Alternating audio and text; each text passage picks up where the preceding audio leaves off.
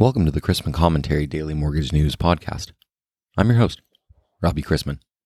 Topics on today's episode include the ARM environment and my interview with Rita Sharaf of US Res on default servicing technology activity. Today's podcast is presented by Candor, AI that puts your underwriting on autopilot. As the only autonomous intelligence in mortgage technology, only Candor's loan engineering system can make complex underwriting decisions with zero human assist. Candor automates both tasks and intellect.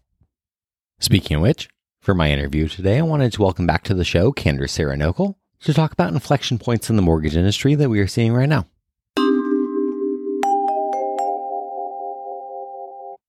Since the dawn of history, people have been trying to take things of value from others. The industry is discussing the latest breach, especially as it seems, once again, that it's not a matter of if, but when. Flagstar Bank recently became aware of a privacy breach that occurred during December 2021 involving unauthorized access to Flagstar Bank's network. Flagstar Bank is in the process of providing their impacted customers with written notice of this privacy breach. The written notice includes an offer of free credit monitoring by Kroll, subject to the customer's enrollment and monitoring offer. Turning to another topic going on in the industry, Lenders and originators are certainly experiencing the lack of secondary market investors in ARM products. This, of course, leaves banks and credit unions in the enviable position of A, being able to put them into their portfolios, and B, not always having to feel the force of higher rates on warehouse lines since money paid on deposits has not gone up as fast. Certainly, the percentage of adjustable rate mortgage applications has moved higher, and for some lenders, account for 20% of new business. The amount of advertising on radio, television, and social media for adjustable rate mortgages has certainly increased as well. While Fannie and Freddie do have 15 year fixed and hybrid ARM products, the overwhelming number of mortgages funded are 30 year fixed. Most originators will tell you that new mortgage applicants want to know that the rate will not change in the future unless they refinance. For today's interview, I wanted to welcome back onto the show US Res's Rita Sharaf. Mr. Sharaf is an experienced senior executive, consultant, and active thought leader specializing in multiple facets of the real estate and specialized loan servicing industries. He's skilled in default asset management and servicing, collateral risk assessment, liquidation solutions, and overall business operations and strategy, with his primary focus and interest on service and product efficiency, ROI maximization, joint venture opportunities, and M&A activities. So last time we spoke on evictions and foreclosures. This time let's talk a little bit about default tech activity and marketing. The effects of the recent interest rate increases. We saw last week that the Fed raised its target federal funds rate, the largest at a single meeting since 1994, and the effects of recent interest rate increases have started to show. What are you seeing from a default servicing perspective? Definitely a lot of uh, consolidation and, and, shrinking down activity. Um, you know, more recently we saw, you know, Keller Williams uh, and a few other companies, Mr. Cooper, um, do pretty wide ranging layoffs to kind of bring down their expenditure. You know, that I think with overall affordability not just in housing but you know fuel prices everything. And these are all external expenses that you know there's there's really no controlling that from you know a finance perspective. You're just going to have to deal with it as a small business or or what have what have you. So affordability is just continuing to go down. And you know from a default servicing perspective that's when we see kind of the the tide kind of rising a little bit. Now, that being said, um, on the positive side, it looked like it looks like we have just record amount of equity. I think the last time you know I was reading, it was in the trillions, you know, the teen trillions of dollars, and so um, that might be a little bit different um, than previous kind of cyclical uh, periods where we had to deal with um, that recession and and uh, this type of interest rate activity. And there is definitely a fervor of activity going on, and with a lot of talk of the arrival of a bear market, how does this translate for mortgage and default mortgage servicing? Well, I think it's interesting. I think um, you know, there's a lot of servicing shops that are really uh, enjoying the increased value of their, uh, you know, their servicing rights, and and certainly you see that um, on the financials of some of these companies because their book values are are definitely um, growing while production is kind of falling. Now, um, you know, when that happens, and then the def- default portfolio or default percentage increases, uh, all of a sudden the ratio requirements start changing as well. So that has to be addressed.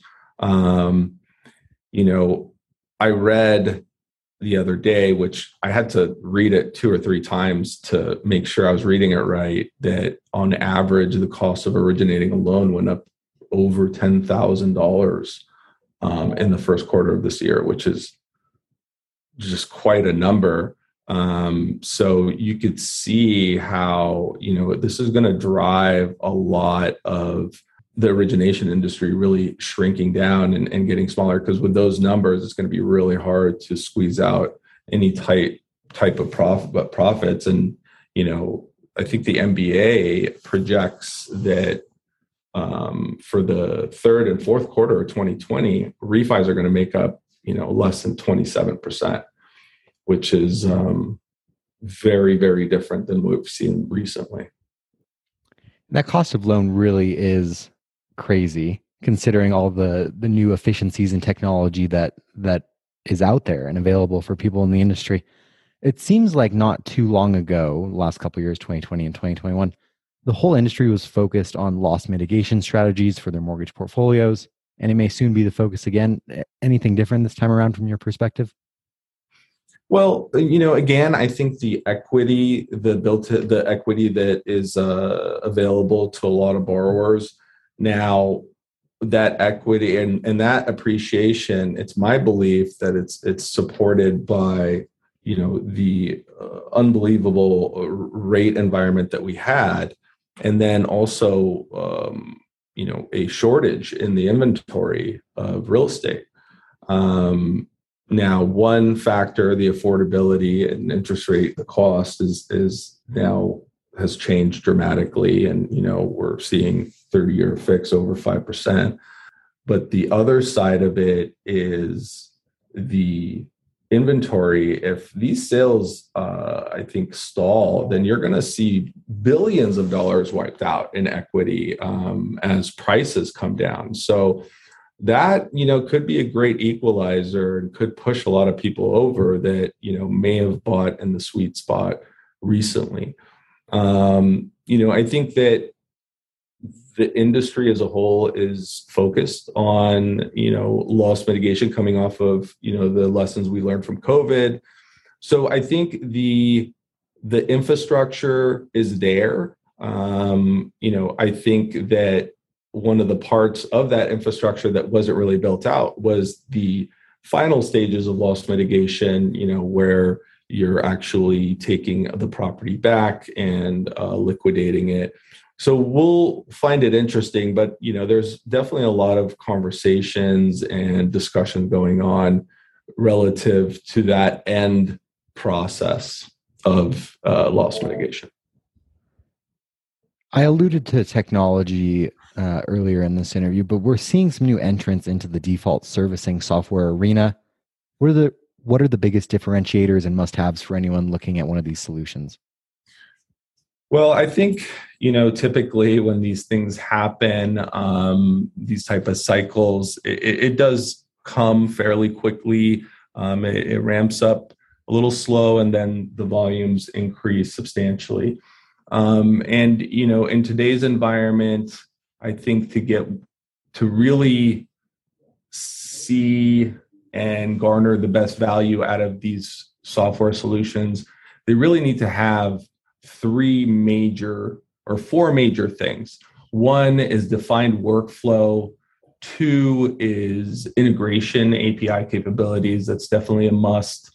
Three, and immensely helpful, is vendor and business partner incorporation into the platform. Um, so you're not having to build out all these panels. Um, and then, you know, lastly, transparency and compliance has to be uh, of the utmost importance. You know, in the environment that we're in, um, and the nuances of loss mitigation and default servicing are uh, numerous and uh, wide ranging, everything from vacant property registration to MLS rules of marketing a property. So there's a lot there. So you need the um, compliance and expertise, um, but the transparency is going to be super important because you have vendors or investors, pardon me, and then regulatory bodies that are going to look over your shoulder and make sure that you're doing everything right. You're crossing all your T's and dotting all your I's, so to speak.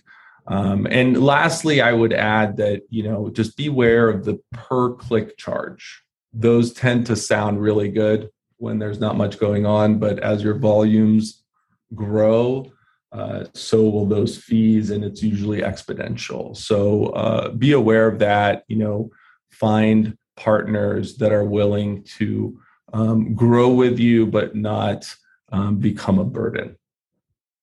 Let's close with this along with software portfolio related services like valuations and field services will be of equal importance. What does that industry's landscape look like after dramatic reductions and closures caused by the national moratoriums? Well i think that's a really interesting question. I think that the landscape is very different. I think that um, a lot of the trusted providers that we've had for you know years maybe decades they may not even exist anymore or they may look very different through consolidations or mergers and you know that that is a, a new a new plane for for a business to explore and make sure that you're lining up with the right companies.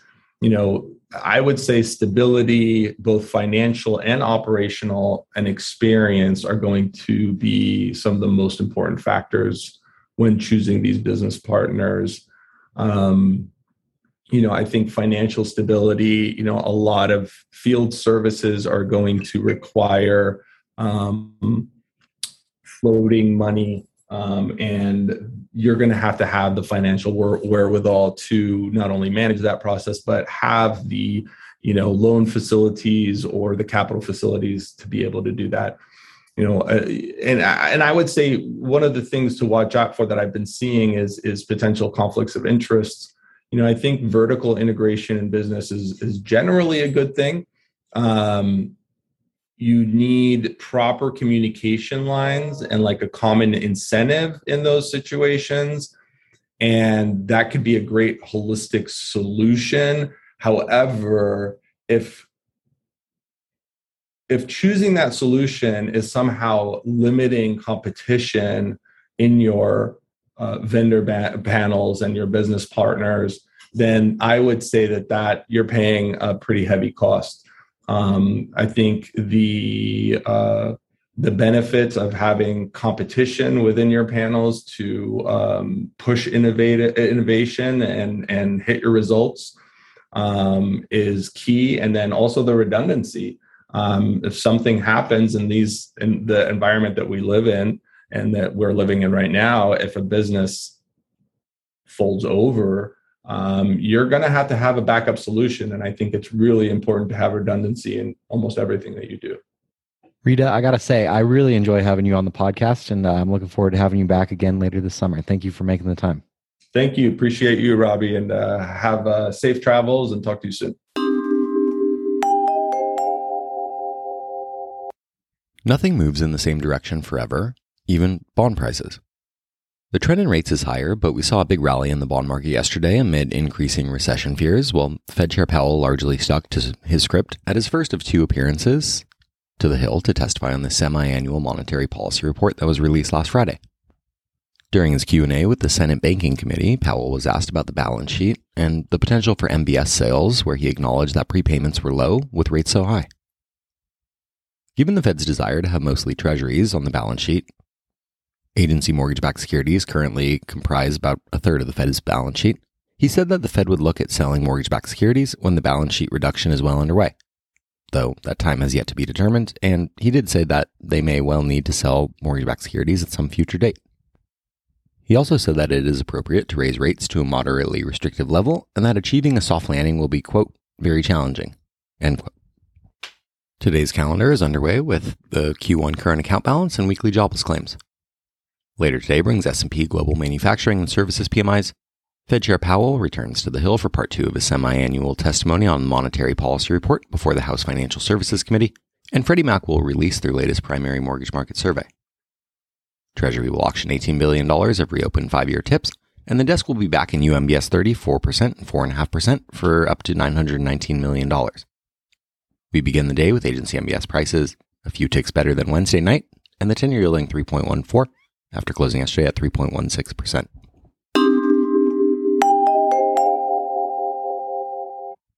Let's wrap up with a joke and some housekeeping. Ole was on his deathbed and imploring his wife, Lena, When I'm gone, I want you to marry Sven Svensson. Why Sven Svensson? his wife asked. You've hated him all your life. I still do, gasped Ole.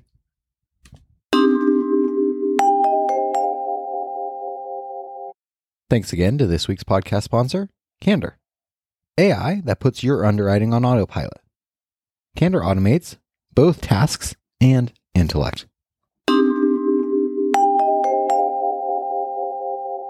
If you have any questions about the podcast or sponsoring opportunities, send me an email at robbie at robchrisman.com.